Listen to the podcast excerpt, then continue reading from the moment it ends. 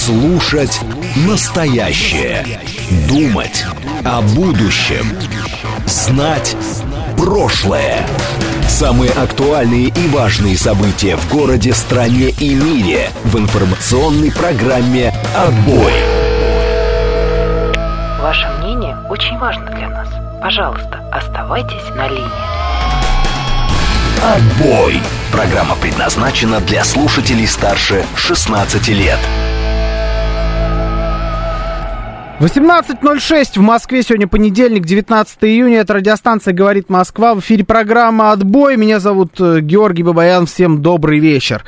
Сегодня попросили меня заменить главного редактора здесь, поэтому вот со мной проведете ближайшие, получается, 3 часа, потому что у нас сначала «Отбой», потом про футбол поговорим. Там прям масса, конечно, тем. Так вот заранее анонсирую. Ларек-Марек спрашивает, отдыхает ли батя? Ну, не особо. Отдыхает, но сегодня вот на эфире не смог он быть. Так, там по мотивам приключений Хантера Байдена книгу издали, нормальный такой троллинг. Это я, кстати, не слышал. Ну, я бы сериал, на самом деле, снимал. Хотя, по-моему, он уже есть. «Калифорникейшн» называется. Примерно вот так выглядят приключения Хантера Байдена на большом экране. Так, что здесь есть еще у нас? Перестановка Бабаянов, да. Джекпот спрашивает, а Фомину в эфир не добавите? Фомина, я думаю, что уже сдриснула отсюда по-быстренькому, потому что смена ее закончилась, я думаю, что уже ее нету тут в редакции. По крайней мере, она грозилась именно так и поступить. Виталий Фили, вижу сообщение, да, понял, оценил. Хорошая шутка. Здравствуйте, Алексей пишет, Георгий, я тоже сегодня работаю с выходного. Ну, у меня такой себе, конечно, выходной, но ничего страшного, у нас есть с вами что обсудить. И, конечно, главная новость прошедшей, наверное, недели и всех будущих дней – это все, что происходит с таким долгожданным, таким расхайпленным, таким громким, обещающим быть громким, по крайней мере, контрнаступлением Украины на наши позиции. Контрнаступление провалилось полностью. Контрнаступление, судя по всему, вообще уже находится на грани его остановки. Причем, что интересно, об этом трубят все. Об этом трубят в первую очередь западные средства массовой информации, которые очень аккуратно подходили к освещению этой темы. И первые несколько дней, там, может быть, даже неделю, когда уже было понятно, что вот если и должно было быть что-то, что походило на какое-то контрнаступательные какие-то действия, то оно вот началось. Вот оно пошло, уже пошли огромное количество пошло кадров, по-моему, даже официальные лица. У нас в стране его признали, озвучили, что контрнаступление идет. Не помню, Владимир Владимирович на тот момент уже сделал это заявление или нет, но это не сильно важно. Важно то, что в этот момент, в том числе и западные средства массовой информации, старались аккуратно подходить к этой теме. Украина игнорирует до сих пор. У них до сих пор ничего не началось. Но их мы вообще брать здесь в расчет с точки зрения информационной подачи не будем. Ориентируемся на западные средства массовой информации, на тех, кто бабки дает. На вот эту вот мясорубку. Значит, сначала там всякие Wall Street Journal, New York Times, вот эти все очень уважаемые издания говорили о том, что, судя по всему, что-то начинается, как будто начинают прощупывать. Россия заявляет, что уже уничтожено огромное количество и техники, и личного состава, но не знаем, вот есть несколько кадров, пару танков, точно, да, уничтожено, есть у нас эти кадры, но пока как будто еще и как будто и не началось. Какое-то прощупывание. Они называли это прощупыванием фронта, поиском слабых мест в плотной российской обороне. Потом уже поняли, что, судя по всему, до настоящего прощупывания слабых мест в плотной российской обороне может и не дойти, потому что за там почти, 2 недели идет он, плюс-минус 2 недели идет. До оборонительных редутов в России так никто и не добрался. И, видимо, слабых мест, походу, и нет. По крайней мере, не дали возможность до них вот как-то их пощупать. И начали говорить о том, что, конечно, контрнаступление – это полный провал. Я вообще, мое любимое – это ориентироваться на то, как проходит украинское контрнаступление по видеороликам и публикациям Анатолия Ширия. Есть такой интересный блогер украинский, которого ошибочно многие записывали в «Друзья России» долгие годы. На Украине так вообще его считали сотрудником российских спецслужб. На самом деле он, кстати говоря, никогда особо и не скрывал то, что он украинский, он проукраинский, он просто там не любил всю ту власть, которая была у них все это время на Украине, и Порошенко, и Зеленского, но... Хотя Зеленского какое-то время даже и любил, пока он еще президентом не стал. И вот у него прям вот отличная хронология. Я даже где-то подборку видел в соцсетях, в Телеграме. Прям обложки роликов. Там от отрицания до принятия. Прям сразу несколько роликов. Ну что, контрнаступление, судя по всему, идет. Контрнаступление — это только начало. Потом, неужели контрнаступление провалилось? Атаки русской пропаганды. Потом полный провал контрнаступления. Кто виноват? И вот это, мне кажется, вообще должно остаться в истории, вот эти подборки. Именно так, судя по всему, это контрнаступление и выглядит. Евгений Варкунов, наш звукорежиссер, говорит, что это кликбейт определенно, но я смотрел эти ролики, там действительно про это. То есть человек пытался нащупать, он ждал. Он его анонсировал. Он говорит, давайте уже идите, давайте уже покажите Кузькину мать, освободите украинскую землю. Пошли не так, как ожидалось. Полное разочарование, теперь ищем виновных. Ваше мнение хочу услышать. Вот две там плюс-минус недели идет то самое контрнаступление, и уже те самые западные средства массовой информации говорят о том, что, скорее всего, оно будет приостановлено. Как вам кажется, куда выруливает эта ситуация? Мы говорили о том, что контрнаступление – это определенный рубеж, после которого будет вилка о принятии решений со всех сторон. И с украинской, говорим украинской, думаем американской, и с нашей в том числе. Вот после контрнаступления надо будет думать, как развивать ситуацию дальше. Как вам кажется, что сейчас происходит на фронтах и куда это, по вашей логике, должно сейчас вернуть? СМС-портал 925-48-94-8, Телеграм говорит МСК-бот, звоните 7373-94-8, код 495. Также идет прямая трансляция на нашем YouTube-канале «Говорит Москва». Настоятельно прошу вас подписаться, обязательно подписывайтесь на наш канал, ставьте лайки, там прям пару сотен осталось до заветной соточки. Вот эти вот несколько сотен человек даются тяжелее всего нам почему-то. Как то прирост в несколько тысяч, то потом еле-еле по одному, по два, три человека. Ну, это я утрирую, конечно, но тем не менее, в день. Давайте прям, может, сегодня попробуем. Я, конечно, вряд ли в это верю, но почему бы и нет. Подписываемся, в общем, на наш канал. Порадуйте всю редакцию радиостанции «Говорит Москва». Ну и ВКонтакте, в Телеграме тоже идут прямые трансляции. Давайте начнем наше с вами общение. Слушаю вас. Здравствуйте, добрый вечер, вы в эфире. Здравствуйте. Здравствуйте. Давно наблюдаю за этим, и мне кажется, что, учитывая то, что все страны последние 70-80 лет делали все, чтобы такая война, как была раньше, была невозможной, добились в этом успеха. Вот. Сколько лет? 70-80? Ну, я имею в виду, со Второй мировой уже все, значит, соответственно, развивали вооружение, тактики и так далее, чтобы просто такая война была невозможна. На текущий момент такая возможность только полупартизанская война, то есть какими-то там подразделениями там, до 5000 человек, которые интегрированы в единую систему разведки, взаимно обмениваются, разделяют цели и так далее, могут каким-то образом что-то делать. Вот. Соответственно, на каждое такое подразделение нужен талантливый командир, коих не существует в таком количестве, просто что это достаточно специфический род деятельности.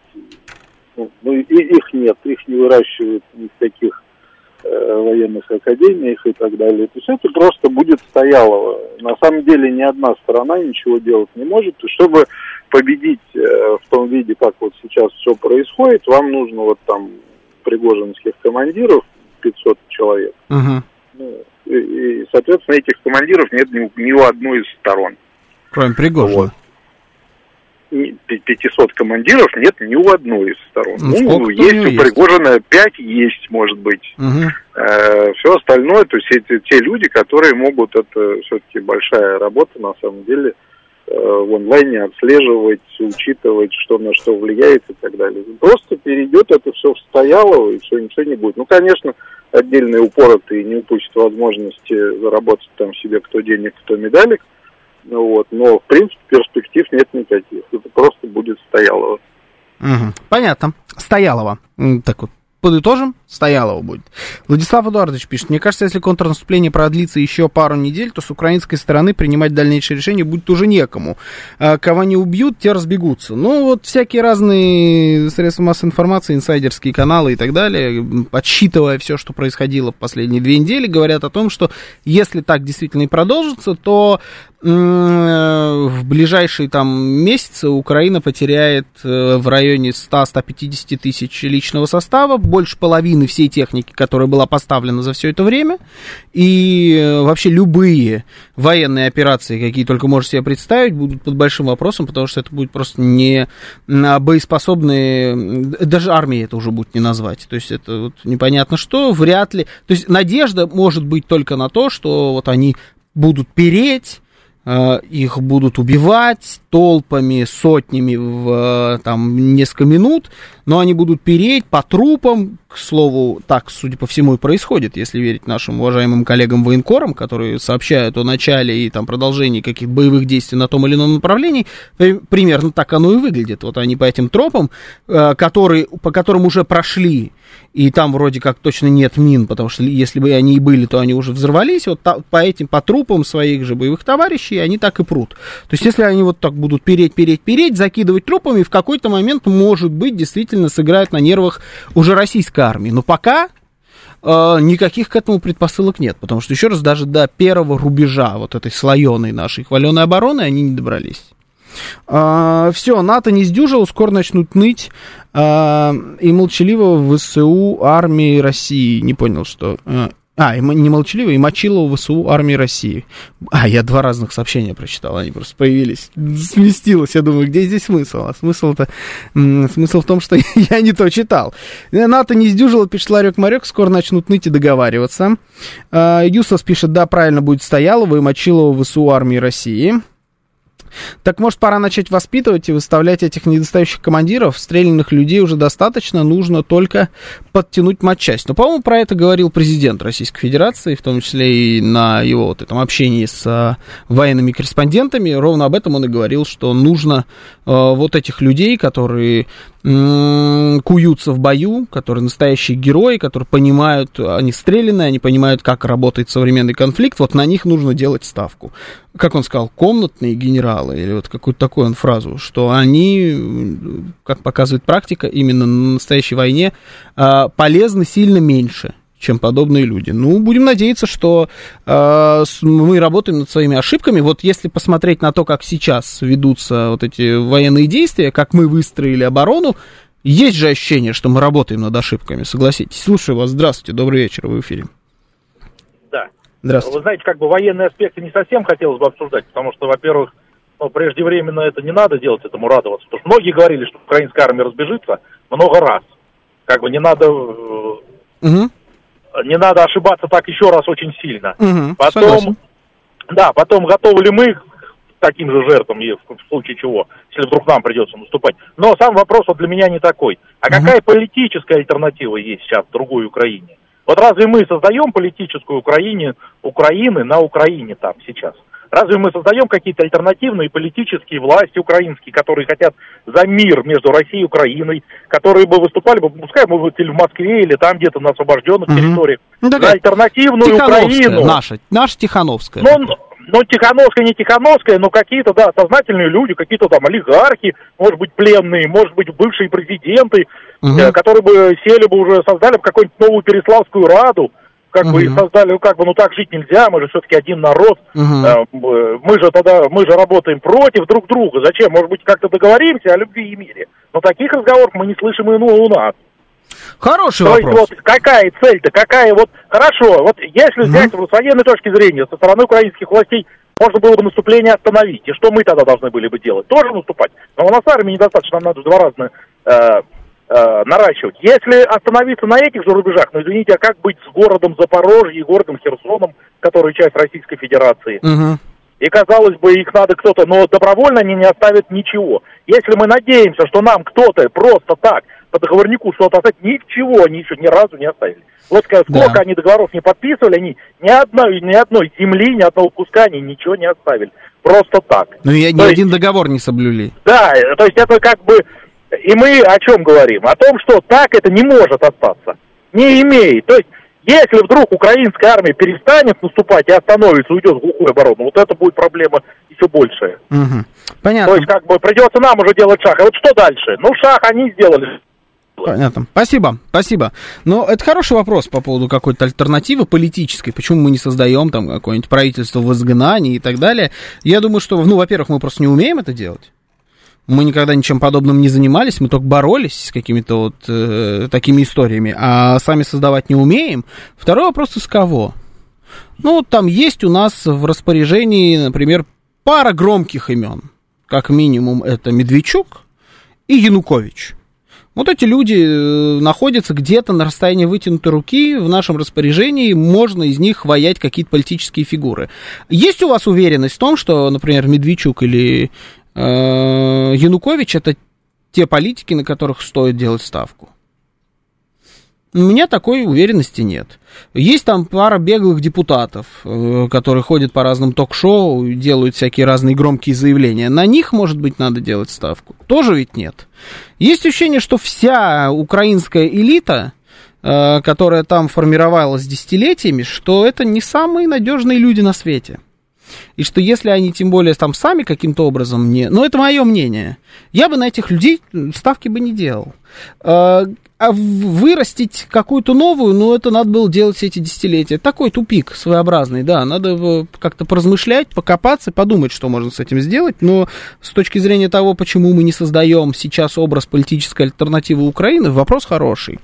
У нас в Москве сидят разные бывшие украинские чиновники, разные функционеры партии регионов. Даже есть вроде какой-то комитет спасения Украины бывшего премьера Азарова.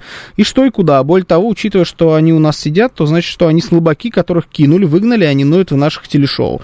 Азаров, кстати, на фоне остальных названных выше, фигура получше. Вы смеетесь, правительство в изгнании, а есть работающий образец. Мы же не умалишенные, пишет Александр. Работающий, вы имеете в виду, который в итоге стал правительством не в изгнании? Нету. Так на скидку, я не могу назвать. Нету. Может быть, поэтому не играем, потому что бессмысленно. Но мы еще и не умеем в это играть, понимаете? То есть нам надо, научиться, и, б, сделать так, чтобы это сработало. Мы умеем уже после как-то раз и что-то там сделать. И то не очень. Евгений Варкунов говорит, Медведев будет там. Генерал-губернатор Украинской области. Слушаю вас. Здравствуйте. Добрый вечер в эфире.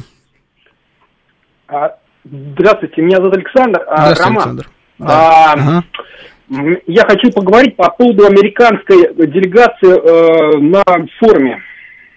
Есть такая возможность? Пожалуйста.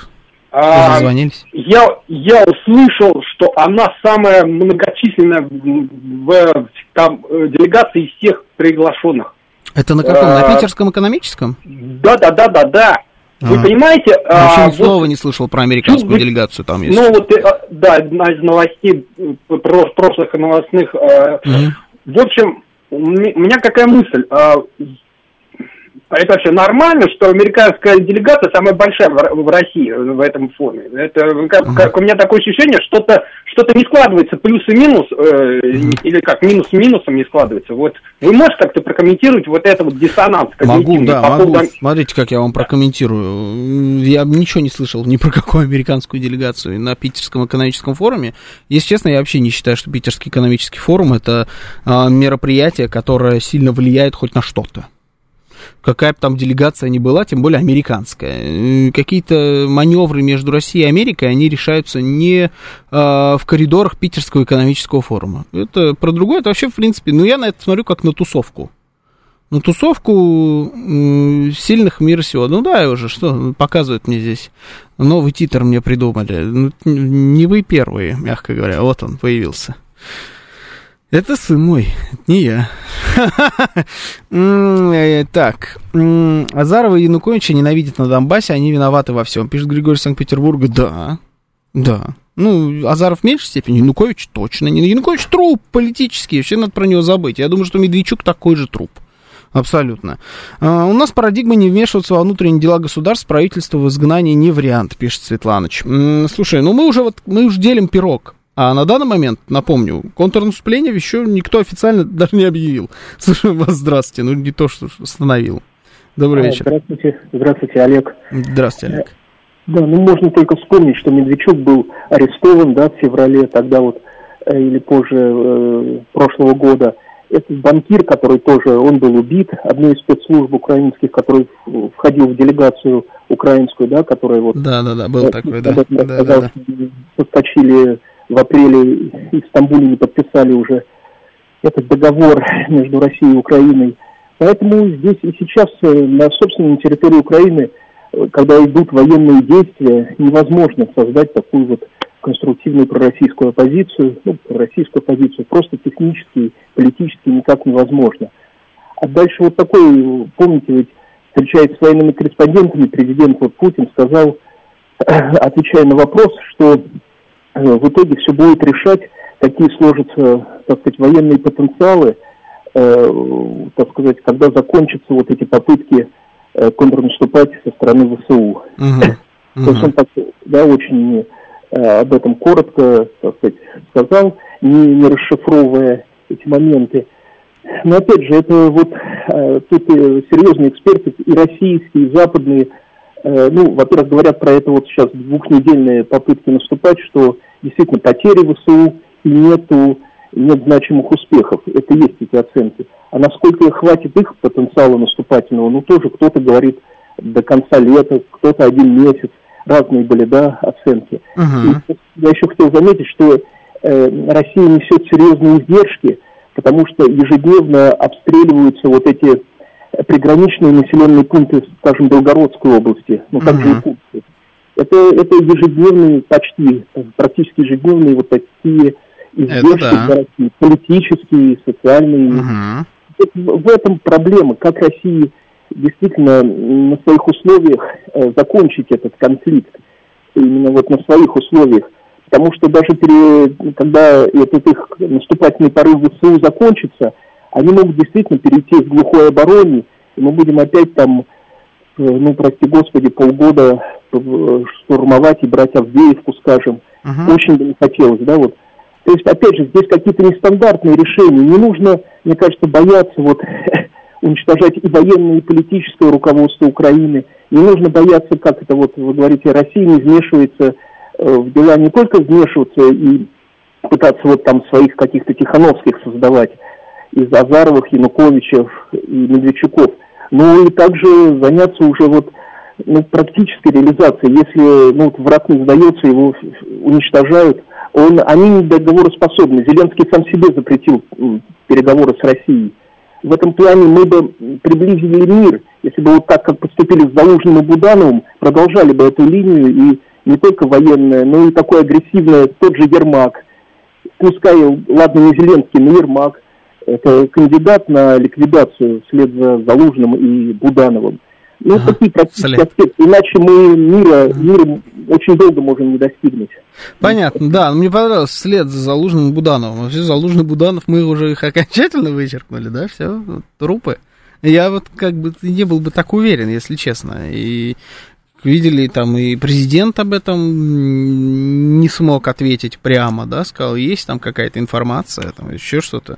Ну да, нет, ни того, ни другого. Было бы хорошо, если бы они были ликвидированы оба, но Залужный там пару раз еще где-то все-таки мелькал, помимо того нашумевшего ролика, так, не сильно, но мелькал. И говорят о том, что он, может быть, не мелькает, потому что его отодвинул сам Зеленский. С Будановым тяжелее, да, ну, я бы пока не списывал, подождал бы еще чуть-чуть.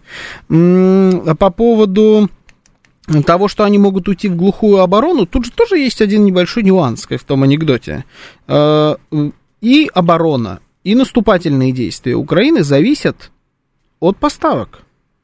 От поставок вооружения, денег и всего-всего, что идет к ним со стороны Запада.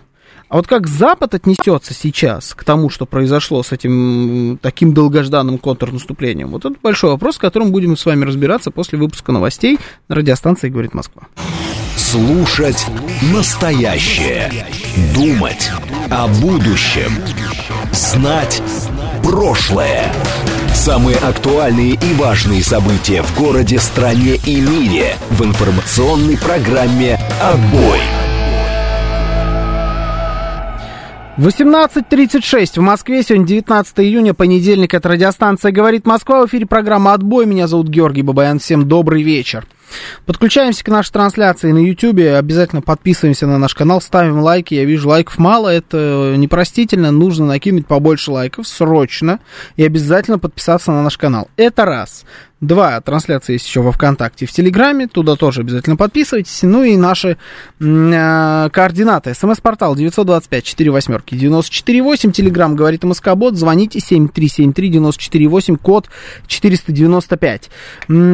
Закончили мы на том, что может сейчас прекратиться контрнаступление, как написал Миш Николаев, контрнаступающие сгорают на работе.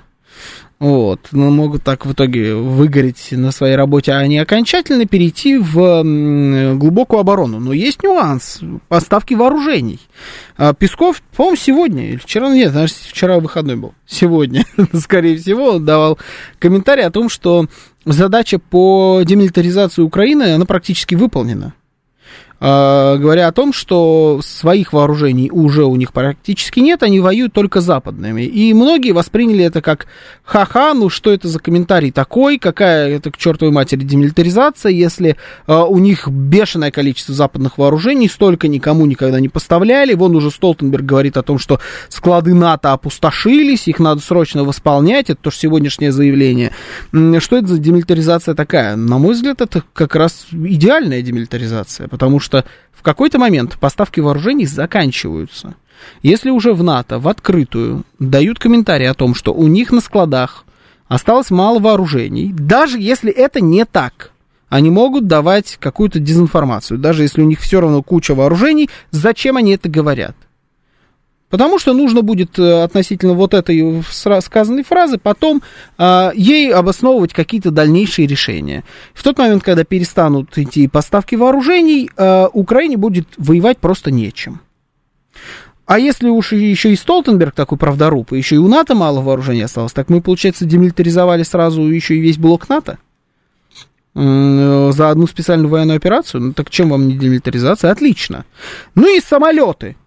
Все больше говорят о самолетах. Главная причина провала украинского контрнаступления, который на данный момент констатируют все эксперты, не только российские, в том числе и западные, и уже пораженческие настроения мы видим даже у проукраинских русскоговорящих экспертов.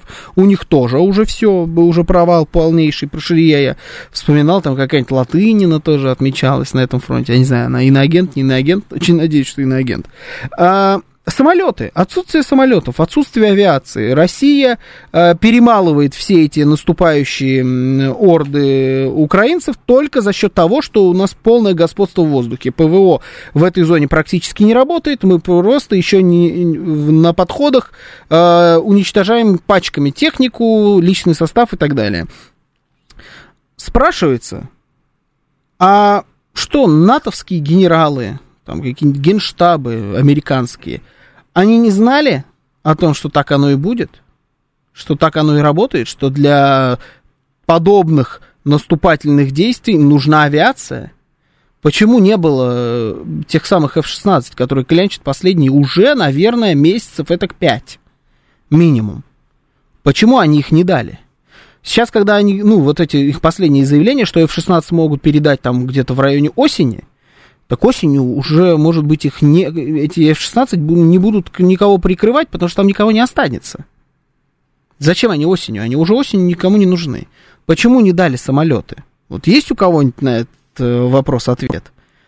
Я пытаюсь найти, но они такие, они все, конечно, вокруг да около конспирологии всякой разной ходят. Но тем не менее, может быть, сейчас мы с вами нащупаем. Давайте почитаю ваше сообщение. Сейчас звонки тоже вижу, обязательно сейчас возьму. Так... Что-то на Украине, Сешфильм пишет, что-нибудь ляпнешь, 10 лет схлопочешь, а у нас... Что-то я как-то не очень пойму. Акунина вспомнили. Так, ну как же приехали проинспектировать подопечных? Понял, я здесь у вас какая-то своя атмосфера. На какую-то свою тему вы переписываетесь. Я очень Очень отдаленно могу уловить смысл. Каюсь. Давайте обычное, может, сообщение. Или давайте пообщаемся. Сообщение можете писать. Еще раз говорит Москобот, наш координат самый удобный, самый популярный. Слушаю вас, здравствуйте. Добрый вечер. Добрый. Николай, Москва. Насчет самолетов я хочу сказать. Да. Там говорят, что уже на Украине нет аэродромов, в которые могут залетать эти самолеты. Угу. Когда у них появляется такая, как говорил Путин, кто-нибудь взлетает с Прибалтики, с Польши. И мне кажется, здесь они как бы боятся, что как бы все-таки наш главнокомандующий решится и как бы достанет эти аэродромы, которые находятся в Прибалтике, в Польше и в других странах. Может быть, вот из-за этого... Боятся, да, хорошо, ну как вариант. С одной стороны, конечно, могут действительно этого бояться. Может быть, действительно нет уже каких-то аэродромов, которые пригодны для того, чтобы там оттуда взлетали американские истребители. Либо они просто слишком будут легкодоступны на территории Украины, их просто подорвут в тот момент, когда там эти самолеты будут базироваться, да, и они боятся. Может быть, с другой стороны, нет ощущения, что они не боятся ничего уже давно-давно, и все наши заявления о красных линиях, только суньтесь, а вот и можно и вот это высказывание Владимира Путина тоже туда же отнести. Ну, может, будет, а может и не будет взрывать он эти самолеты на аэродромах. Ну, как причина, одна из, хорошо, как вариант. Самолеты — это сложная техника. Думаете, там полно пилотов для F-16, пишет Владислав Эдуардович? Ну, полно, не полно, но я думаю, уже пара сотен найдется. Я думаю, что уже там есть пилоты. Они готовят их последние полгода, заявляя об этом в открытую. В разных натовских странах, в Испании, я помню, готовили, в Португалии, где-то в Германии, в Великобритании много готовили. Я думаю, что уже есть. Немного, но они уже есть. Не дают самолет, потому что натовцы боятся, что упорт и укры в первый же полет полетят бомбить Москву и начнется Третья мировая война. Это моя версия, пишет Елена В. Ну, это было бы, конечно, с их стороны очень сильно опрометчиво. Я не думаю, что они далеко бы долетели на этих самолетах. ЕС сегодня решает вопрос, чтобы все свое ВПК перевести на выпуск техники и боеприпасов для Украины, пишет Виталий. США сегодня сделали заявление, их ни при каких условиях не устроит мир на условиях России. Но они это делают, эти заявления, нон-стоп. Европейский Союз, я думаю, будет вот сейчас это заявление сделают, потом скажут, мы продолжаем выпуск вооружений, но уже для самих себя, любимых, потому что у нас уже тоже ничего не осталось. Они там вообще спят и видят какую-нибудь свою армию придумать, некоторые. Поэтому это сегодня одно заявление, завтра другое, но тут же проблема в чем? Они же погнали. Они прям явно погнали украинцев в контрнаступление. Те отбрехивались как только можно от этого. Напомню, начало должно было быть в конце марта, начале апреля. Все это перенеслось на середину июня. Вот это время, когда Украина пыталась как-то от этого всего отойти и перевести фокус информационный, в том числе на что-нибудь другое. Не получилось, они их погнали. Зная, что будет, скорее всего, вот что-то такое. Может быть, моя версия. Думали, что Россия недостаточно подготовлена. То есть поверили в себя. Вспомнили там Харьковское направление, вспомнили Херсон, подумали, что будет сейчас примерно точно так же, а авось прокатит. Американский авось сработал. У них в головах не сработал на практике, и теперь надо как-то придумывать что-то новое. С другой стороны, времени нет уже на что-то новое. И сейчас вы перебросите самолеты, и они будут залетать с аэродромов, например, натовских ближайших стран, из Польши, например. А у американцев выборы. И вот Третья мировая война, прямо накануне президентских выборов в Соединенных Штатах, это как так себе перспективка для демократической партии. Причем здесь многое не сходится. Либо уже, знаете, вот просто потому что оврал, все, дедлайны горят, нужно какого-то результата добиваться, просто уже вот мы вам дали, все, прите, а там вот будь что будет. Вот как, вот если у вас получится, вдруг каким-то образом магическим, отлично, значит, будем дальше, там, скажем, что вы молодцы, дальше вам поставим уже и самолеты, еще какие-нибудь ракеты и так далее и тому подобное, и будет вообще вот все классно. Не получится, ну и черт с вами, значит, сдохли, будем, значит, договариваться вот на тех позициях, на которых есть. Просто уже потому, что времени нет, уже дедлайны горят. Такой, знаете, простой бизнес-подход. Мне кажется, вот эта версия, она ближе всего к реальности. Слушаю вас. Здравствуйте. Добрый вечер. Вы в эфире. Добрый вечер. Здравствуйте. Спасибо за эфир. Вы знаете, вот здесь прозвучало, что не умеют создать свою Тихановскую. Mm-hmm. Все мы умеем. У нас народ не поглупел совершенно. Mm-hmm. Много-много лет назад, когда был Суэцкий кризис, наша страна сказала, что если вы через 2 дня оттуда не уберетесь, мы применим ядерное оружие. Вот так с ними надо разговаривать. Они через 2 дня убрались оттуда, тут же. Посмотрите историю. И наши многие военные упрекают нас совершенно справедливо в крайней нерешительности, в недоверии к своему народу, непонятные вещи, которые происходят. Посмотрите YouTube-канал Аграновского. Каждый день там выступают эксперты с погонами, с генеральскими званиями. Они объясняют, что происходит. А происходит безграмотное совершенно ведение войны, как они говорят, открыто. Они не сняются своих фамилий. И это похоже на какие-то странные политические игры. И наш народ это видит и понимает. И надо с этим кончать, потому что на нашей территории идет война. Самая настоящая война, которая за много лет на нашей территории никто... У них войны нет, у них людей не убивают. А мы каждый день слышим, кого обстреляли, кого убили, кого... Это страна, которая обладает 2-м ядерным потенциалом в мире. И как она, какой авторитет у нее может быть в мире, если она себе такое позволяет, так с собой обращаться? Угу. Ну, первым ядерным потенциалом в мире обладает наша страна, начнем с этого. А во-вторых, где правительство в изгнании и где ядерная бомбардировка? Мне кажется, это два параллельно идущих вопроса. Иногда они как-то там где-то пересекаются, но это все-таки разные люди этим должны заниматься.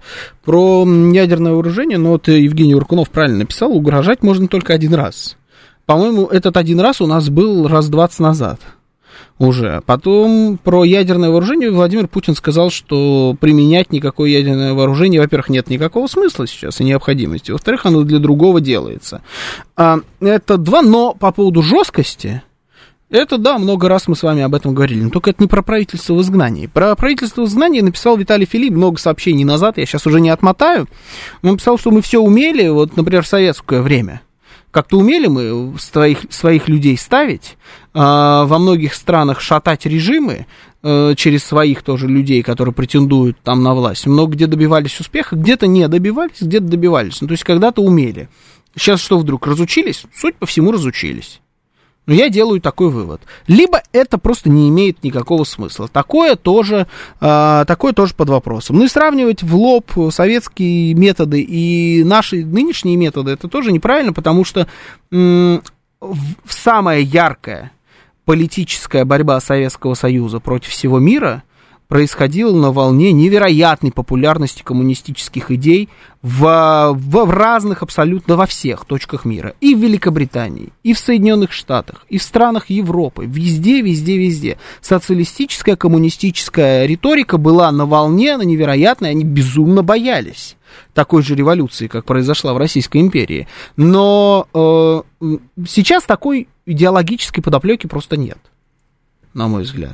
Работать с Украиной через призму того, что, ну вот, смотрите, вы сейчас как живете, а вот эти люди, которых мы вам поставим, они вот, мы будем дружить и так далее, это, конечно, все хорошо, но я особо... Много затрат информационных, финансовых, всяких разных на это нужно. И мало выхлопа. Предложить нам есть что? Есть что. Ну, мы живая альтернатива, да, но... Можно это сделать уже потом. Вот выхлоп будет точно такой же, как взять и уже просто поставить своего человека, грубо говоря, на Украине. Но до этого еще дожить надо. Давайте еще до этого доживем, потому что да, генерал-губернаторство Дмитрия Анатольевича Медведева Украинской области, да, еще много до этого времени. И вообще не факт, что до этого и дойдет. Ну, по крайней мере, в ближайшие, там, я не знаю, 5-10 лет. Формировать что-то сейчас на Украине нереально. В стране идет война, любые поползновения закончатся просто расстрелами, посадками. Да даже, уже про то, что там у них что-то такое формировать уже не имеет смысла. Об этом мы даже и не говорим. Это просто невозможно. Там зачищено пространство супер жестко, супер решительно, и зачищали его последние 8-9 лет. Все, кто мог каким-то образом быть голосом России там, на Украине, они либо мертвы, либо по подвалам сидят, и, наверное, думают, что лучше были мертвы, либо сидят и боятся. И никогда в жизни не сунутся. Поэтому на данный момент это тоже бесперспективный вариант. Слушаю вас. Здравствуйте, добрый вечер, в эфире. Добрый вечер, Георгий Сергеевич. Здравствуйте, Сергей Алексеевич, здравствуйте. Вообще, авось не очень характерно для военного планирования в Соединенных Штатах. Не очень, авось, да. Авось да как-нибудь, это вообще наша поговорка. Да, да. Ну, в комитете начальников штабов вообще там не дураки сидят, там разумные, умные люди есть, генералы. Поэтому они все заранее знали, чем это закончится, что Украина никогда не победит Россию, это было понятно. Почему самолеты F-16 не дают? Да потому что они будут гореть, и не от того, что это президент сказал, но они и абрамсы не дают. Так это мощный удар, тогда кто их покупать-то будет? Там же все с деньгами связано, F-16 это поставляют в страны НАТО самолеты, потом сразу все вздрогнут, что же это за самолеты, которые будут... сгорят все в небе России. Поэтому тут, так сказать, тоже мы видим, как леопарды горят, видим, правильно, и другая бронетехника. А тут они могут бояться, а могут не бояться, учитывая, что мы проявляем завидное терпение. Все удары, которые там по нам бьют, там, включая Кремль, мы как бы выдерживаем. Они это тоже понимают. Вот, что касается вот ситуации, куда она выруливает, ну вот насколько нашу армию надо наращивать для наступления, или ее не надо наращивать, а скорее так, что ее не надо наращивать, может ответить тот орган, который непосредственно планирует операцию, то есть Минобороны. Угу. Вот сейчас, несмотря на огромные потери в ВСУ, у них есть еще стратегические резервы, об этом объявил президент. Стоит ли задача перед нашими вооруженными силами добивать эти резервы в условиях активной обороны или в ходе наступления, это покажет время. Поэтому дальнейшие действия наших войск вообще зависят от ответа на главный вопрос. А что будет в принципе с Украиной? Останется ли она на карте как государство? Ведь, мне кажется, Валерий Зоркин не просто так нашел у себя в архивах вдруг... Старую карту, там, чуть ли не там, это, 17 века, где Украины не было совсем. И Путин так во всеуслышание заявил, да, не было такого государства. А потом, ведь в этом же ключе надо расценивать вот эти слова Путина. Мы не уничтожаем здания и сооружений в Киеве, не гражданского назначения. И не делаем это по ряду соображений. О каких соображениях он умолчал. Поэтому да, все зависит было, от этого главного вопроса. Угу. Да, интересный был, спасибо, Сергей Алексеевич, вот фрагмент общения Владимира Владимировича с журналистами, с военными корреспондентами, вот где он сказал, не уничтожаем по определенным там своим соображениям, каким не буду говорить, это, да, это так, знаете, наводит на мысли, но... По поводу F-16, что не дают, потому что их замочат, и это ударит по репутацию просто Соединенных Штатов как одного из ведущих производителей вооружений в мире, да, хорошо, ударит. Абрамсы, наверное, по этой же причине не дали, но ведь все остальное это дали, все остальное ударило по репутации. И без F-16... ты так или иначе бьешь по репутации любого другого вооружения, потому что оно бесполезно. Ну, я не имею в виду конкретно самолеты именно F-16, любых самолетов, вертолетов и так далее, без авиации. Все остальное у тебя под ударом, причем под ударом уже российская авиация, уничтожается, сгорается, кадры, облетевшие весь мир. В чем смысл тогда этого? Ну, просто вдруг выйдет контрнаступление, такой был расчет. Ну, походу, не вышло. Будем смотреть на то, как будет развиваться ситуация в этом смысле дальше. Дали всякий хлам, который не жалко. То есть просто, чем меньше, грубо говоря, славян, чем меньше русских, а украинцы русские одно и то же, вот тем и лучше. Просто будем сжигать этих людей, они там друг друга поубивают. Ну да, мы немножечко это профинансируем, дадим им всякий хлам и так далее. Такая стратегия, ну, наверное, имеет место, конечно, но... Наверное, все-таки я бы на это вот на нее не смотрел бы как на одну единственную. Может такое быть, может. Но не только такие есть рассуждения в рядах американских генералов. А тут откуда такая уверенность, что не дадут F-16? Обязательно дадут, назло дадут, пишет пользователь, у которого номер заканчивается на 3/8. Я не говорю, что не дадут. Я так наоборот выступал всегда за то, что дадут. И танки дадут, и в итоге дали, и самолеты дадут. Вопрос только в таймингах. Зачем они будут нужны в тот момент? Танки дали плюс-минус как будто вовремя. Мы ведь знаем, что там все эти челленджеры и леопарды, они поступили, они к потенциальному началу контрнаступления Украины были уже на Украине. То есть в апреле они были в распоряжении ВСУ, все уже экипажи были обучены, все были готовы на этих танках идти в контрнаступление. Самолеты осенью, уже могут просто никому быть не нужны, потому что те резервы, те силы, даже вот эти стратегические резервы, о которых говорил Владимир Путин, которые там обучались где-то в Великобритании, в разных странах НАТО, там их учили 100 с чем-то тысяч человек, которые еще типа не принимают участие в боях, якобы, хотя по другой информации многие из этих людей полегли в том же самом Бахмуте-Артемовске. Просто вот этих людей уже не будет. Не будет половины этих танков, а я напомню, чтобы выдать все эти леопарды, челленджеры и так далее, они скребли у себя по полной программе. Некоторые страны отдавали последнее. Оно, может быть, даже и не ездило, но они отдавали последнего. Нового там может и не быть уже в таком количестве. То есть вот вы накопили определенное количество техники и людей, пошли сожгли половину, и после этого такие, давайте еще и самолетами вот это все снабдим, сверху посыпем это своеобразное блюдо военное. Тут вообще нет никакого смысла. Просто таким образом растягивать всю эту историю. Ладно, пускай, если хотите растягивать, значит, будем растягивать. Судя по всему, нас это устраивает. Как говорил классик, нас это полностью устраивает. Слушаю вас. Здравствуйте. Добрый вечер. Вы в эфире. Алло. Да, здравствуйте. Да, здравствуйте. Я думаю, что 16 дадут, просто вопрос в летчиках, они штучный товар, их много не могут дать, летчиков много нет. Ну это ладно, я про другое хотел немножко сказать, это я давно намеревался. Вот смотрите, у нас, конечно, нет военной цензуры, да, поскольку нет военного положения, но я думаю, что какую-то самоцензуру можно применить, вот для чего, или...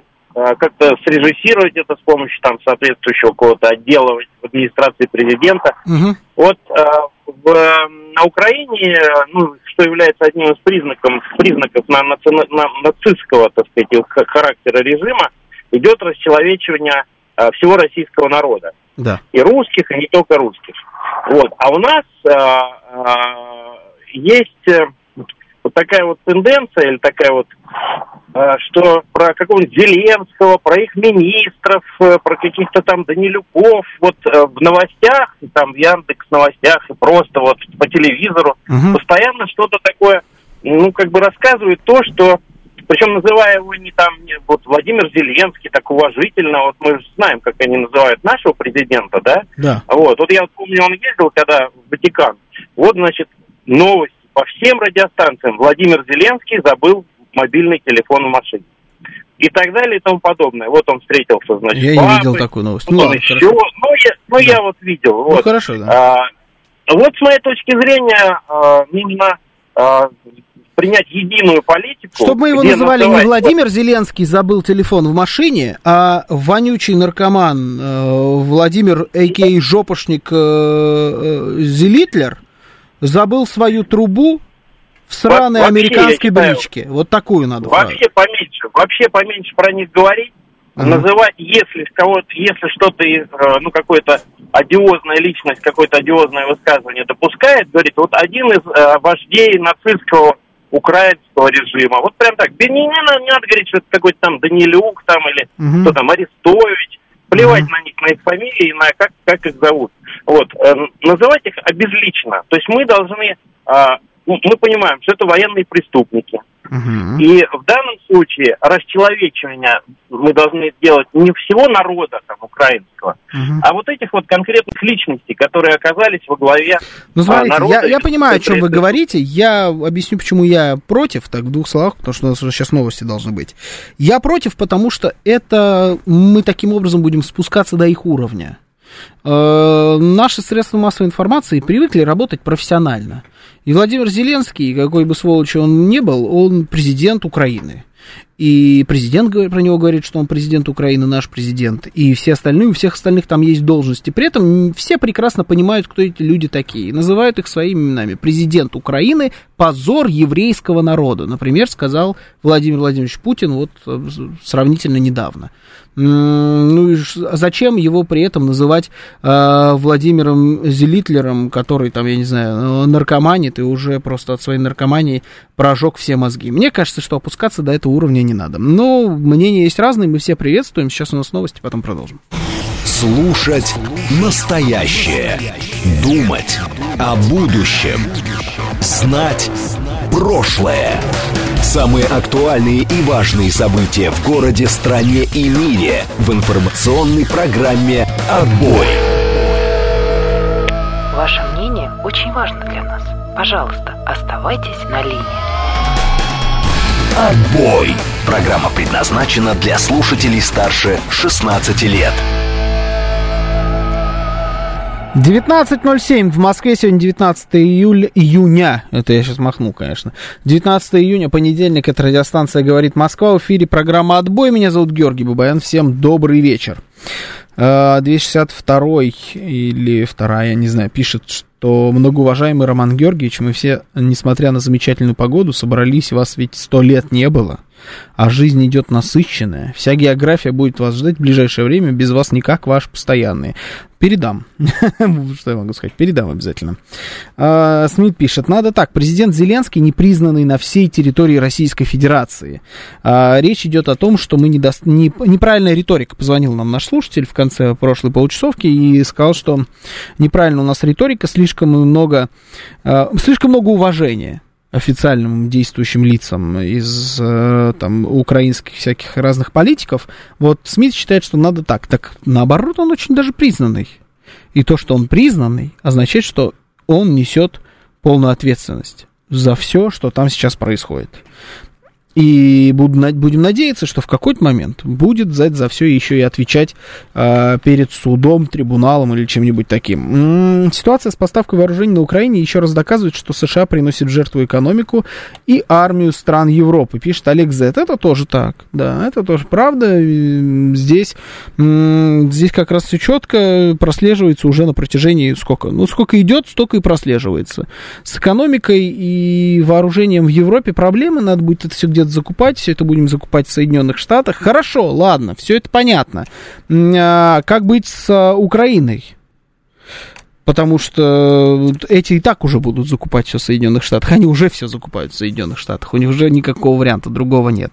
А вот с Украиной что? Когда поставки туда будут прекращать? Прекратят ли они эти поставки в ближайшее время? Отразится ли каким-то образом явно неудавшийся, уже, я думаю, можно об этом говорить, конечно, еще не вечер, конечно, мы еще увидим попытки украинского контрнаступления, я в этом уверен, может быть, даже какую-то смену тактики попробуют там применить, но я не думаю, что это как-то им сильно поможет, но, тем не менее, уже сейчас можно констатировать, что вот ровно то, что заявляли, как великое украинское контрнаступление в начале весны, оно переросло в наступление в начале лета, и оно проваливается стремительно. Отразится ли это каким-то образом на дальнейшем развитии событий, каким вы его видите? Просто напоминаю вам тему.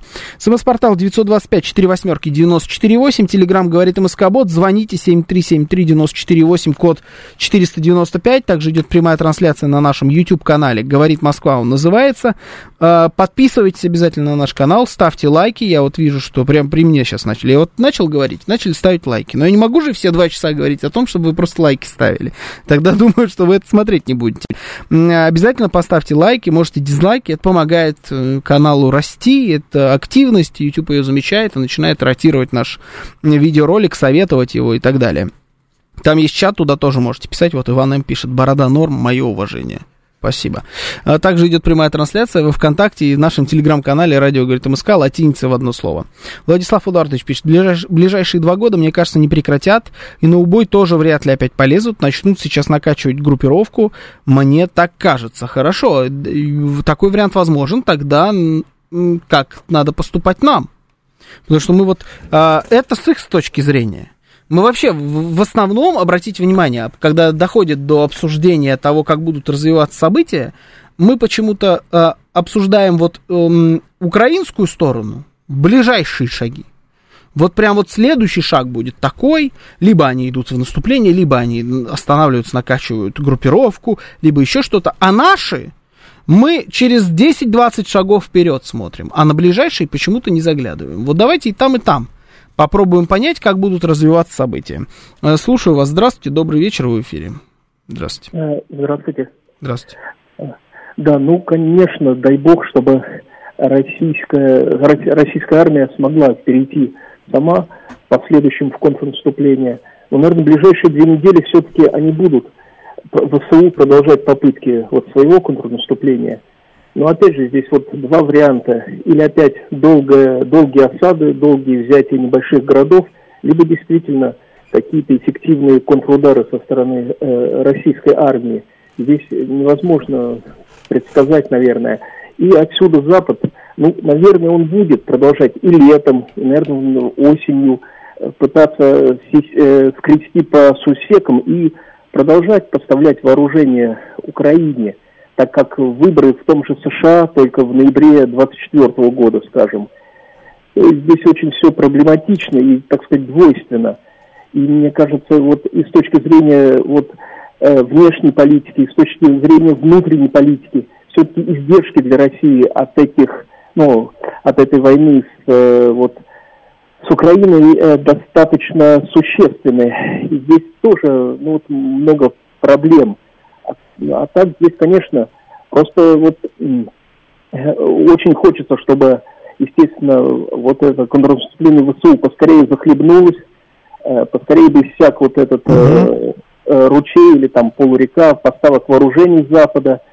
F-16 они, конечно, боятся самолеты поставлять, боятся удара по своим аэродромам натовским в Европе. Но вот, тем не менее, здесь очень, опять, такая дуалистическая ситуация. Может быть, и так, и так. С точки зрения как военных действий, так и поставки вооружений. И опять вот эти все заявления там и украинских там высокопоставленных деятелей, и европейских по поводу того, что они не хотят, грубо говоря, пойти на, скажем, мир, а хотят, так сказать, претендуют на территории, которые Россия уже считает своими, они хотят, так сказать, забрать снова. То есть это тоже пока что такая у них риторика. Ну, вы плохо следите за риторикой, и на данный момент у них риторика поменялась. Не у Украины, я имею в виду, а у западных наших партнеров бывших. У них риторика как раз начать переговоры в ближайшее время. Они не хотят их начинать, они их прогнозируют, что в ближайшее время позиция, как они выражаются, Владимира Зеленского по поводу переговоров может смениться на такую, что территории в обмен на мир. Вот такая вот формула. А вы как-то не рассматриваете такие варианты? Что переговоры, действительно, территории в обмен на мир, вот как оно сейчас есть, так оно все останавливается, замораживается.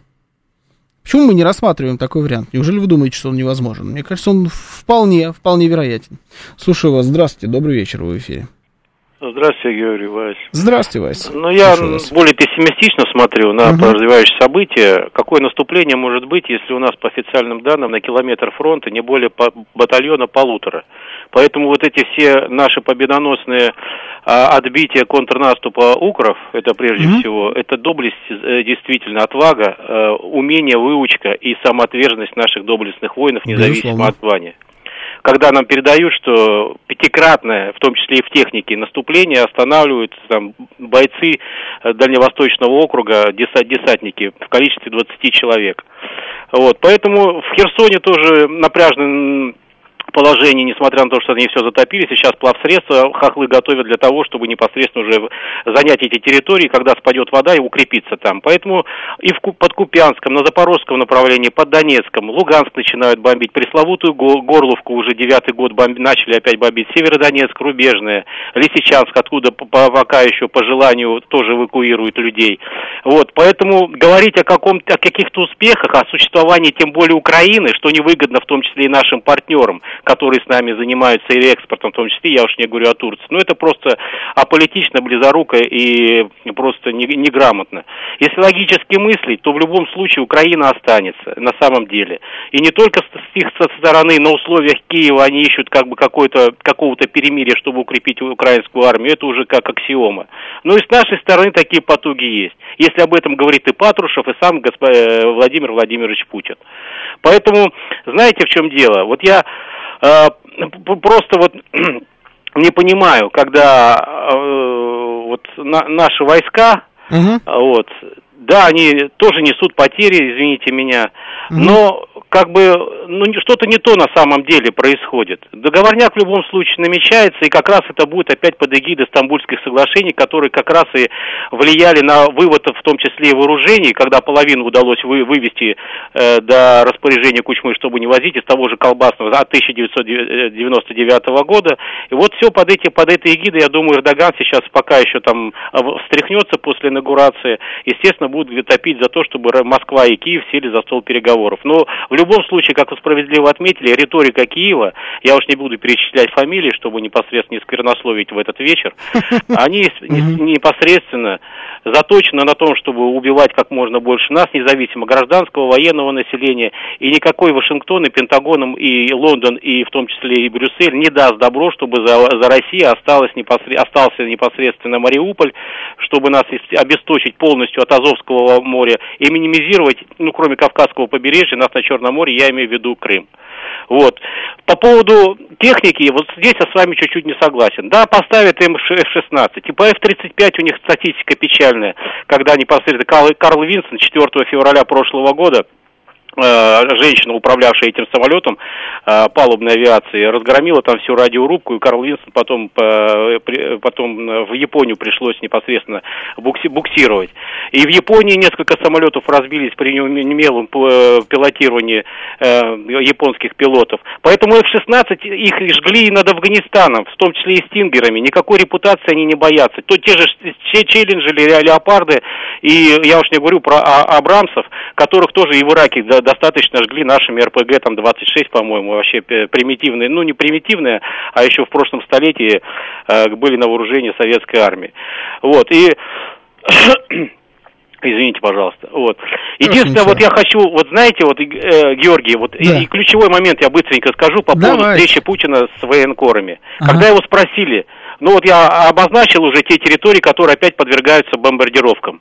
Вы знаете, между Харьковом по прямой, ну я знаю вот эти места, и между Белгородом 74 километра. Я просто потрясаюсь, почему хохлы не бомбят Белгород.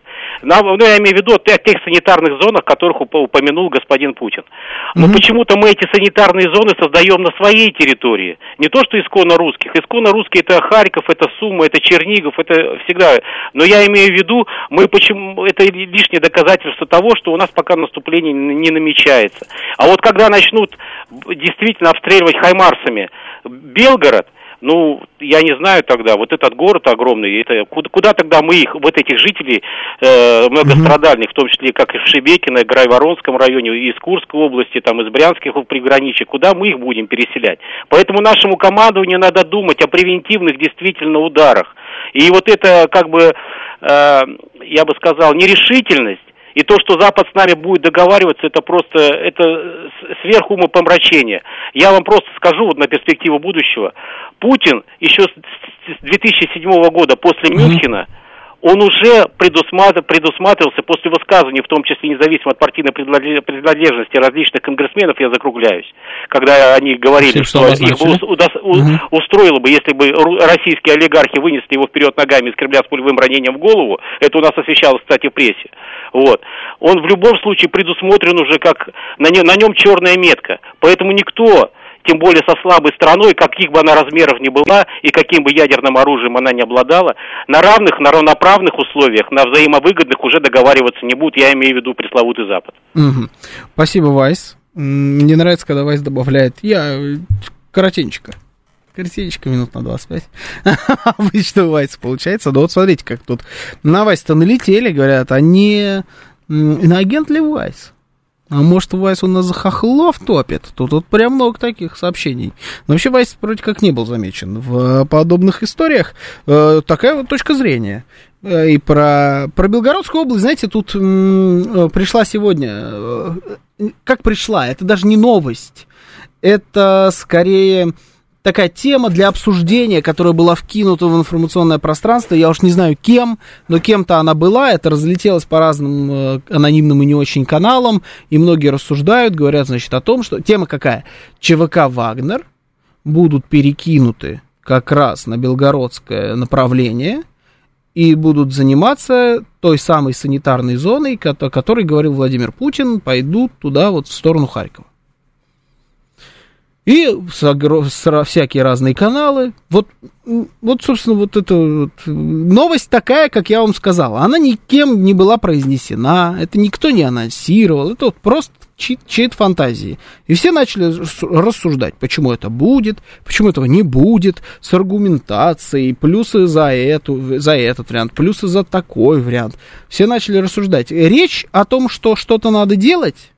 с Белгородской, например, областью, она идет, просто пока особо, вот кроме этого ЧВК Вагнера, ничего такого, чтобы пощупать, как идею хотя бы, предложено не было. Я думаю, что просто задача на данный момент разобраться вот с этим контрнаступлением. Всем вместе заниматься либо не получается, либо нет желания. Слишком много и внимания приковано, и ресурсов задействовано вот в, как это, приазовская операция это называют. Вот в этом приазовском регионе слишком много всего сейчас сосредоточилось. Надо разобраться с этой историей, поставить там хоть какой-то знак препинания. И потом будут, я думаю, разбираться и со всем остальным.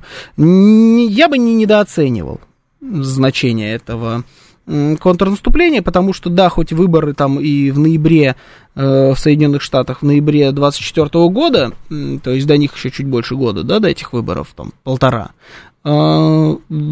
плотная предвыборная кампания, она началась уже, а в осенью уже будет предвыборная кампания не на жизнь, а на смерть. И там борются друг с другом группировки, огромные капиталы такие продемократические, либеральные и консервативные. И они друг от дружки привыкли не оставлять мокрого места. Они умеют, конечно, договариваться, но я думаю, что сейчас будет не тот случай. Поэтому по поводу всех этих поставок вооружений, дальнейших каких-то направлений и действий, сильно поменяется и риторика, я уверен, и интенсивность, по крайней мере, с украинской стороны. И ресурсы будут совершенно другие. А вот как мы поведем себя в этой ситуации, когда снова инициатива будет на нашей стороне, когда мы должны будем выбирать, идти в наступление или стоять на месте, принимать предложения о переговорах, или самим каким-то образом пытаться выйти на эти переговоры, или вот что-то, когда мы уже вот будем точно абсолютно решать, от них не будет ничего зависеть, вот там надо будет посмотреть, как будет действовать руководство Российской Федерации. Варианты возможны, на мой взгляд. Президент касаемо Запада сказал, что мы хотели бы быть такими же, как они, буржуинскими, войти в их семью, но это не помогло. Так не вернуться ли к самому справедливому социалистическому строю, пишет Игорь Маслов. Я думаю, что это невозможно в современных реалиях. Самое страшное не обратить... Или бы вы, на самом деле, не так уж и хотите туда возвращаться, потому что возвращение это будет не менее кровавым, а может быть даже и более кровавым, чем было там 100 с лишним лет назад. Самое страшное необратимое, что теперь весь мир знает, что воевать с крупнейшей ядерной державой можно спокойно, причем на ее территории, и ничего им за это не будет, пишет Виталий. Нет, не уверен. Вот в такой оценке я не уверен, потому что многими, в том числе и на Западе, особенно вот в кругах тех людей, которые принимают решения, все-таки этот конфликт рассматривается как конфликт во многом гражданский. Они не устают делать заявления о том, что они не являются стороной конфликта. Шольц сделал такое заявление то ли сегодня, то ли вчера вообще, вот в очередной раз. Воевать с Россией в открытую никто не собирается. С ядерной державой воевать в открытую никто не будет. Никогда. Ни с Россией, ни с Китаем, ни с Соединенными Штатами, скорее всего. На данный момент все держатся чуть так поодаль от подобных инициатив. Вот Блинкен сейчас летал в Китай. провел там потрясающую с точки зрения размера встречу. 30 минут длился разговор Энтони Блинкена с председателем Коммунистической партии Китая Си Цзиньпинем, и 45 минут ожидания его было перед этой встречей. То есть, ну, это о многом говорит. И вот даже там за эти 30 минут Блинкен успел, по крайней мере, сказать, что ни с каким Китаем Америка не хочет воевать и вообще не настроена на новую холодную войну и так далее. Я думаю, что от таких перспектив все будут держаться поодаль, будут пытаться провоцировать друг друга вот на какие-то такие конфликты местечковые, региональные, полугражданские, как, ну, первое, что приходит в голову, конечно, это Тайвань, да, в ближайшей перспективе. Нам с Китаем, на самом деле, сесть за стол, немножечко пельменей принести, потому что это близкое и нашему, и китайскому духу блюдо, навернуть пельменей и подумать о том, как подобный конфликт можно было бы устроить где-нибудь на границе с Мексикой, например. Вот это была бы хорошая перспектива. А то, что можно воевать с ядерной державой, таких выводов я бы не делал, и я думаю, что такие выводы не делают на самом деле и там, потому что по-настоящему с ядерной державой они еще не воевали, и пока воевать не очень-то и хотят. Территории потерять можно, если с нами воевать, пишет Лев. Потерять, я думаю, в физическом плане. То есть вот как существование этих территорий. Как говорил один мой знакомый, расколется на две части земля и перестанет существовать. Георгий, можно сколько угодно повторять, что с нами не воюют, но факты вещь упрямая. Война идет на нашей территории западным оружием. Да, она идет на нашей территории. Я еще раз говорю, это гражданская война. Ну, как хотите, можете это воспринимать, но это гражданская война. В гражданских войнах всегда одну или другую сторону поддерживает кто-то, какие-то другие государства. Так мир работает. Но просто посмотрите на ситуацию шире. Я надеюсь, что эксперты, не только наши, но и зарубежные, тоже на нее смотрят шире, потому что именно так ты можешь увидеть правду. Все эти конфликты, которые сейчас происходят на постсоветском пространстве, это гражданские войны. Это последствия развала Советского Союза. К ним, мы уверенно, шли. Вот с 90-х годов некоторые начались прямо там, какие-то закончились, потом разжигались другие. Многие люди, вот тут почему-то про Жириновского вспоминают коллеги, в том числе вот Владимир Вольфович предрекал подобное развитие событий. Это гражданские конфликты, это все последствия развала Советского Союза. Когда эти последствия развала Советского Союза прекратятся? Только тогда, когда Россия плотно возьмет под контроль все территории, на которых возможны подобные очаги. По-другому, вот без этого будут продолжать разжигать. На границе между там, Арменией и Азербайджаном, на границе между, там, я не знаю, какой-нибудь Прибалтикой, там, Польшей и Белоруссией, между нами и украинцами, между нами и белорусами будут тоже пытаться что-нибудь разжечь. Сегодняшняя, опять же, новость, что в Польше готовится целая куча боевиков, которые должны будут в какой-то момент пойти в атаку на Белоруссию для того, чтобы свергать Лукашенко. Не помню, кто опубликовал, врать не буду, но, тем не менее, подобная информация прошла. Есть у вас сомнения, что что-то подобное в Польше действительно может готовиться? У меня сомнений на этот счет нет. Но вот России нужно окрепнуть. Мы находимся с вами в процессе вот этого вот какого-то набора мышечной массы Российской Федерации. Где-то набираем, где-то теряем, потом снова набираем, пока не возьмем полностью все это под свой контроль. Так оно и будет продолжаться. Ну, что поделать? Ну, вот в такое, с одной стороны, интересное время мы живем, а с другой стороны, турбулентное, достаточно турбулентное. Главное, чтобы Российская Федерация при этом устояла, не подверглась никаким шатаниям внутри, и чтобы это не привело к очередному 17-му, там, 91-му и всем вот этим подобным мерзким годам в нашей истории. Так СМИ разгигайте, пишет Слава, страна Беларусь называется. Да мне плевать, как страна называется. Знаете, есть такая страна прекрасная, она называется Испания. Но почему-то по-нашему она называется Испания. Есть такая великолепная тоже страна, я думаю, слышали пару раз о ней. Называется она United States of America. Ну, почему-то мы ее называем либо просто Америка, либо Соединенные Штаты. Не учите, пожалуйста, меня разговаривать по-русски. Вы можете говорить Беларусь сколько угодно, вы, суть по всему, такой. Белорус достаточно нервный, причем, что редкость для белоруса. Но страна Белоруссия, наше союзное государство, и тоже ждем, вот, Дмитрия Анатольевича, может быть, и туда, например, отправить. Как вариант. Сейчас новости, потом продолжим. Слушать настоящее. Думать о будущем. Знать прошлое. Самые актуальные и важные события в городе, стране и мире в информационной программе «Отбой». 19:36 в Москве. Сегодня 19 июня, понедельник. Это радиостанция «Говорит Москва». В эфире программа «Отбой». Меня зовут Георгий Бабаян. Всем добрый вечер еще раз. Продолжается наша прямая трансляция на нашем YouTube-канале «Говорит Москва». Обязательно заходите туда, подписывайтесь, ставьте лайки. Хорошо, лайков поставили, нужно больше. Нужно больше, конечно. Сказал сначала хорошо, потом посмотрел, сколько людей смотрит. Нет, нехорошо. Давайте еще лайков. Все, кто не поставил, все, кто смотрит, обязаны их поставить. Ну и подписывайтесь на наш канал, порадуйте, пожалуйста, нас. Также идет прямая трансляция во ВКонтакте и в нашем телеграм-канале «Радио говорит МСК» латиницей в одно слово. Ну и наши координаты. СМС-портал 925-48-94-8. Телеграм «Говорит МСК» бот.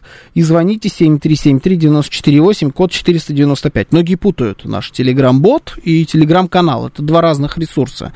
Телеграм-канал называется «Радио говорит МСК» латиницей в одно слово. Там новости, там трансляции, там анонсы. Этот там полноценный телеграм-канал, 47 тысяч подписчиков там на нем, по-моему. А телеграм-бот — это просто аккаунт, в который, как я не знаю, как ваш брат, сват, жена, мама и так далее. Обычный аккаунт, куда вы просто пишете чат. Ну, ваше сообщение, вы как бы там в одну сторону их пишете, я их могу прочитать у себя здесь на экране. Если вот вдруг вы не понимали до этого, то сейчас должны были понять, и можете найти и мне написать, если вы раньше этого не делали. Давайте дальше пойдем. У нас по нашей хорошей традиции последняя тема, она такая отстраненная немножечко от вот этой всей большой политической повестки.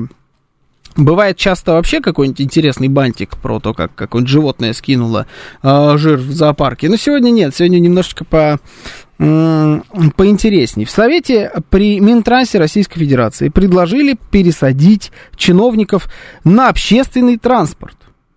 Вот так вот. Им стоит запретить пользоваться личным автомобилем. Исключения могут стать только губернаторы и главы министерств. Мера поспособствует улучшению работы общественного транспорта и позволит сэкономить бюджет.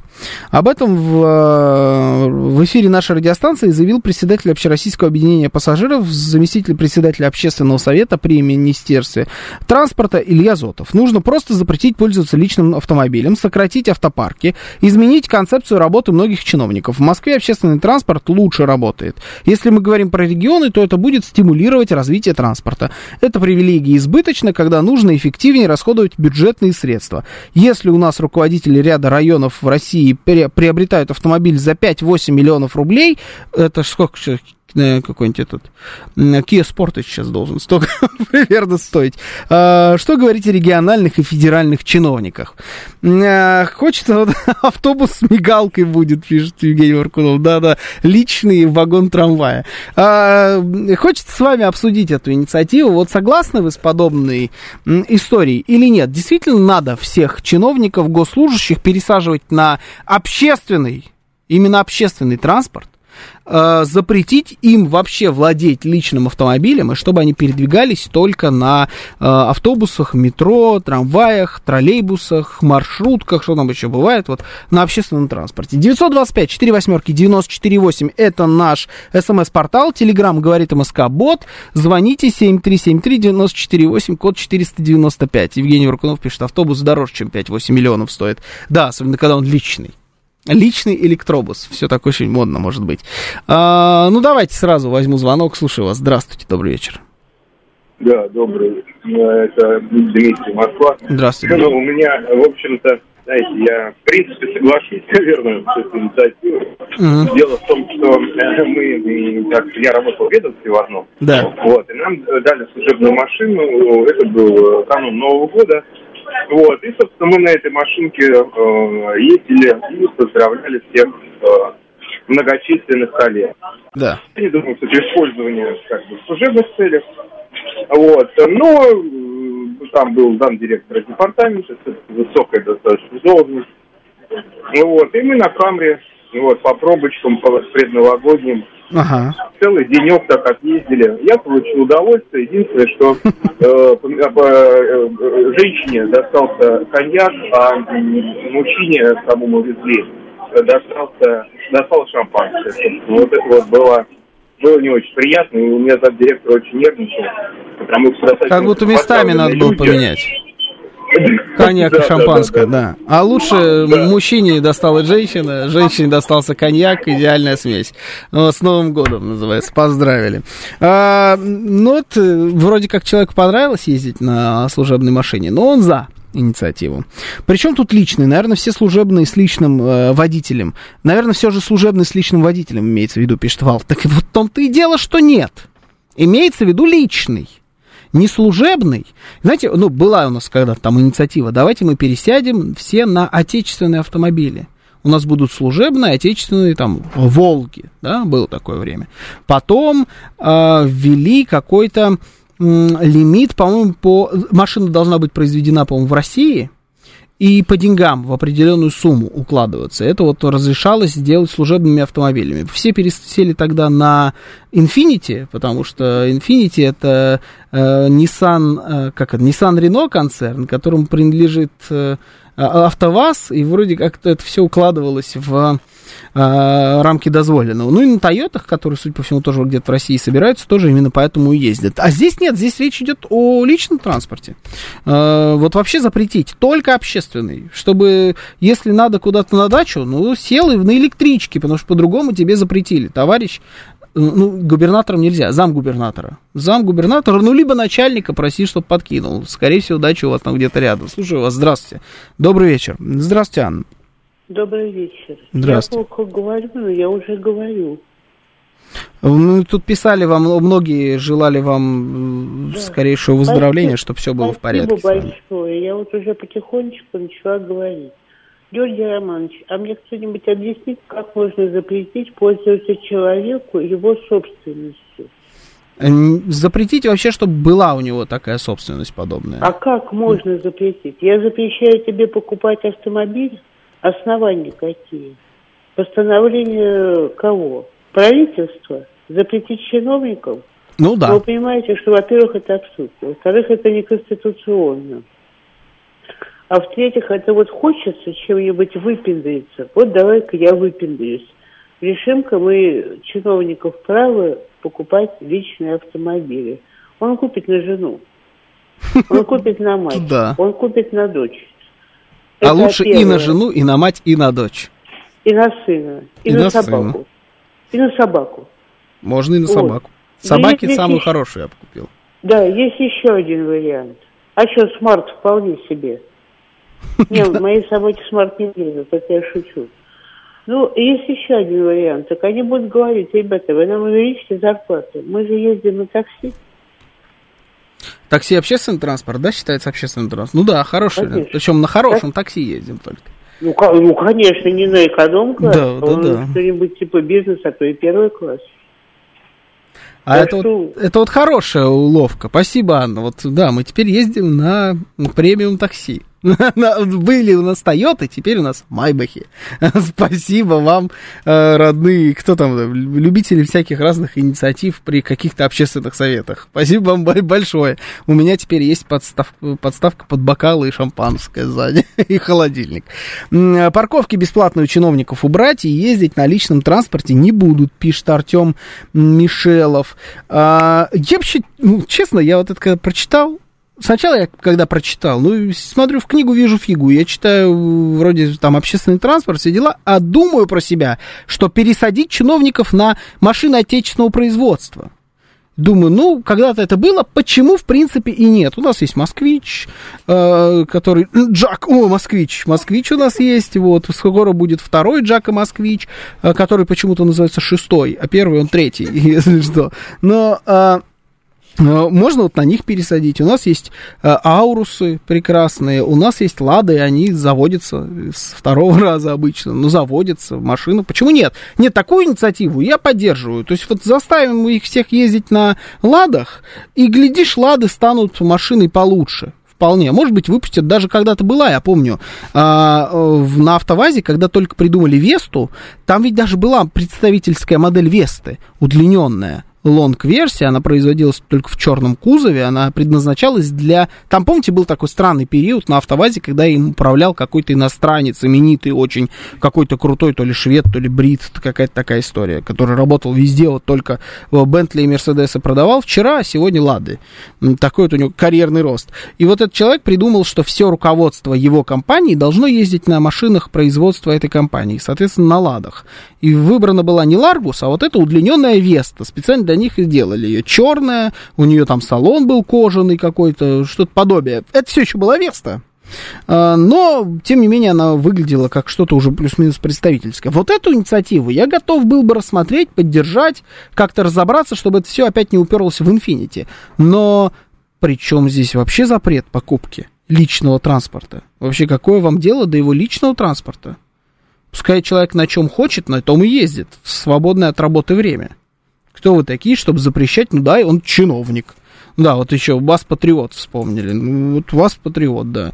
С чего вы решили, что вы можете позволить любому человеку, будь он чиновник или не чиновник, запрещать владеть каким-то автомобилем? Что это за бред? А нельзя как-то без этого развивать общественный транспорт? Не получается, нет?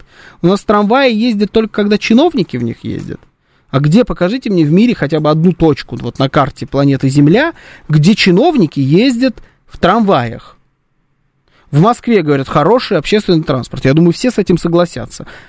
Покажите мне, где чиновники высшего ранга ездят в метро. Что-то как не посмотришь, у них у всех служебные машины на служебных парковках. И это не мешает создавать лучший в мире общественный транспорт. Станции метро открываются, я не знаю, чаще уже, чем, хотел сказать, Макдональдс. Это уж точно чаще, чем вкусная точка по городу, понимаете? Станции метро открываются. И все равно.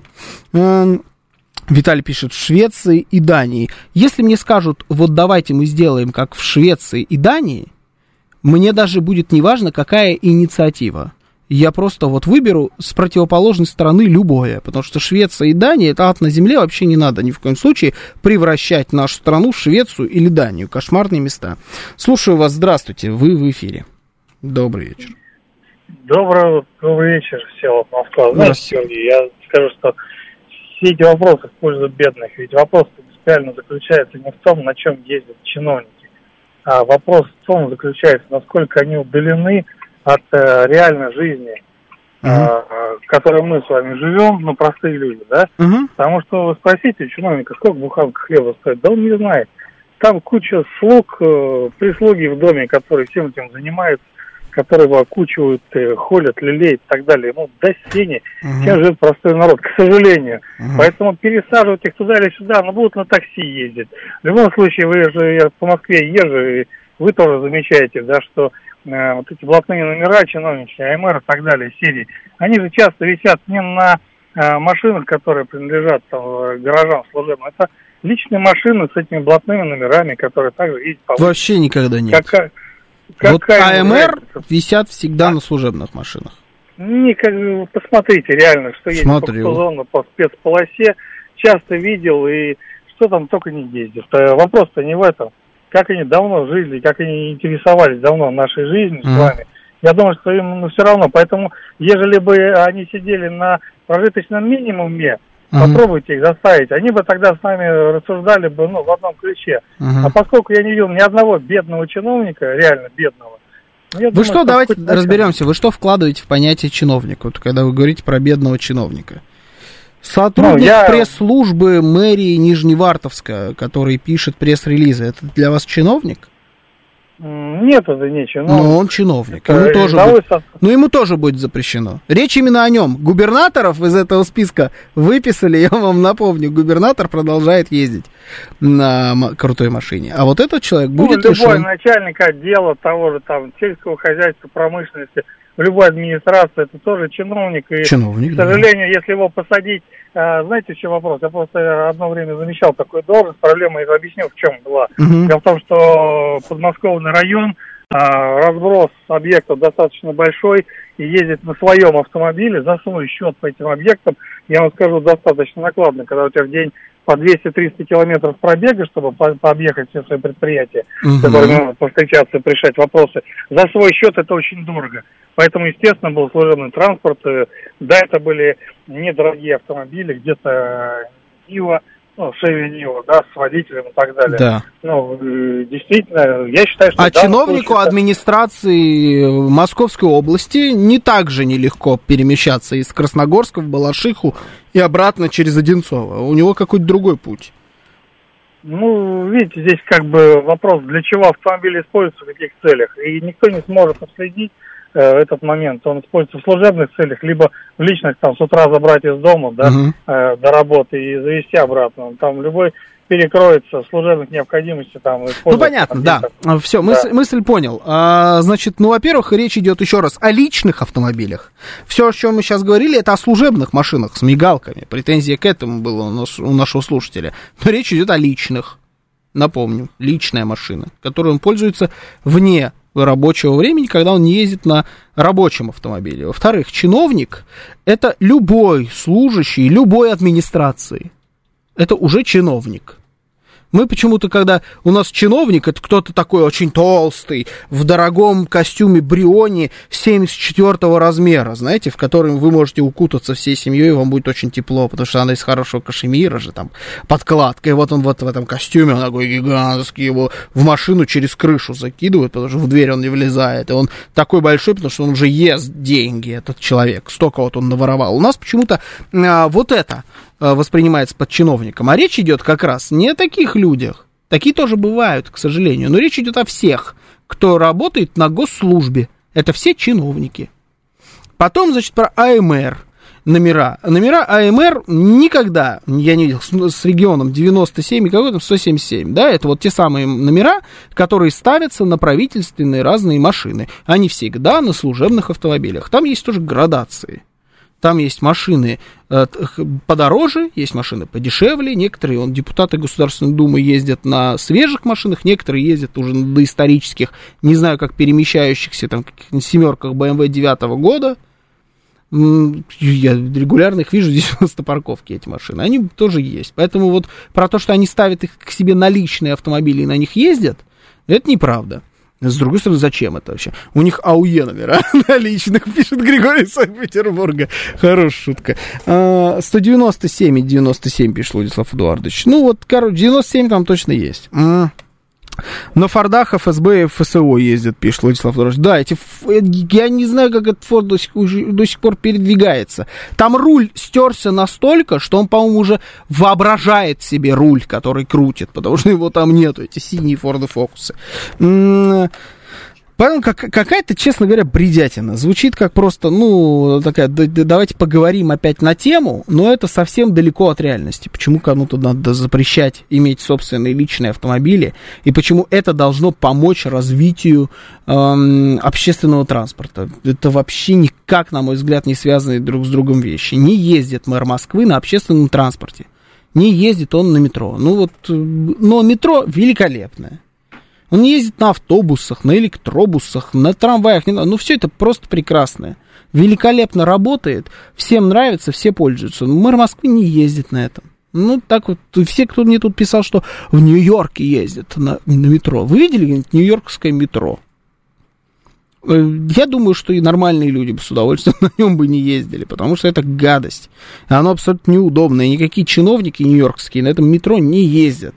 А ездят они на прекрасных машинах, крайняк на такси, которого там тоже предостаточно. Владислав Эдуардович пишет, вы думаете, если плюнуть повару в суп, то он начнет вам вкуснее готовить? Ну да, вот типа такого. Какая-то такая инициатива. В Питере чиновники ездят на НВВ, наш Владимир Владимирович. Номер у них такой. Хороший номер. НВВ, надо запомнить. Слушаю вас, здравствуйте, добрый вечер. Добрый. Извините, пожалуйста. Значит, есть, чтобы запретить чиновникам ездить на машинах, есть простая ситуация. Покупать машины. Есть такая организация, налоговая инспекция. Угу. И все. И спросить, на какие ТЖШи, получая, там, грубо говоря, 100 тысяч зарплату, купил машину за 10 миллионов и построил пару особняков за 100 миллионов. Угу. Вот, и не уплатил налоги за все этих денег, ладно? Вот если бы он платил налоги с этих денег, но он же платит налоги только лишь зарплаты. Угу. Да. А конверсию он не платит. Такое и я все. Приветствую. Такое приветствую, да. Вот, если и тебя... все. Правда, если у тебя зарплата 100 тысяч рублей, скорее всего, нет у тебя особняка за 100 миллионов. Вот те, о ком вы говорите, у кого есть потенциальный особняк за 100 миллионов, у них и зарплата не 100 тысяч. Но такой вариант, да, мне нравится, пожалуйста. Хорошая история. Она не означает, что мы полностью победим таким образом коррупцию. Но это намного ближе к реальности, чем просто запретить им пользоваться машиной. Но здесь же не коррупционная составляющая волнует. А что якобы они такие все отстраненные от народа люди, что они вот сидят в этих своих комфортабельных машинах, смотрят на этот плебс, который садится в этот вонючий автобус, и такие, ха-ха, да и наплевать не на ваш автобус, а на вас, на всех, смотрите, какая Toyota Camry, японцы делают вещи, 3.5, служебная, и вот это вот. Люблю только, значит, маму, родную мать и Camry 3.5, вот едет такой, ха-ха, и плюет еще вдогонку всем этим людям. Речь идет вот именно об этом. Хотя... И Камри так себе машина. И никак это еще и не связано с общественным транспортом. Это просто не так работает. Вот на отечественные машины я бы пересадил. Причем, если вы супер высокопоставленный какой-то там депутат, не знаю, председатель партии или там вы губернатор и так далее, для вас есть Аурус. Если вы пониже рангом, ну ищите, значит, машину отечественного производства, которая будет вам подходить по рангу. Ездим на отечественных. Вот это я приветствую. А вот инициативы, где надо запретить... Так мы же дойдем до чего? Чиновники живут в больших квартирах, таких роскошных. Поэтому им надо запретить владеть квартирами. И так как есть бомжи, чиновники должны ночевать на улице. Я вам больше скажу, так тогда и чиновники переведутся. Кому нужно будет работать на государство, которое тебе запрещает за эту работу на государство иметь вообще все, что только можно. А люди вот, они не знают, сколько хлеб стоит, они едят там, пасту итальянскую. Надо запретить им есть макароны, пускай едят только хлеб. Можно так уходить в абсурд до бесконечности. Периодически мы этим здесь, честно говоря, страдаем. Но сегодня вроде было достаточно осмысленно. Это была программа «Отбой». Меня зовут Георгий Бабаян. Услышимся с вами через несколько минут в другой программе. Счастливо.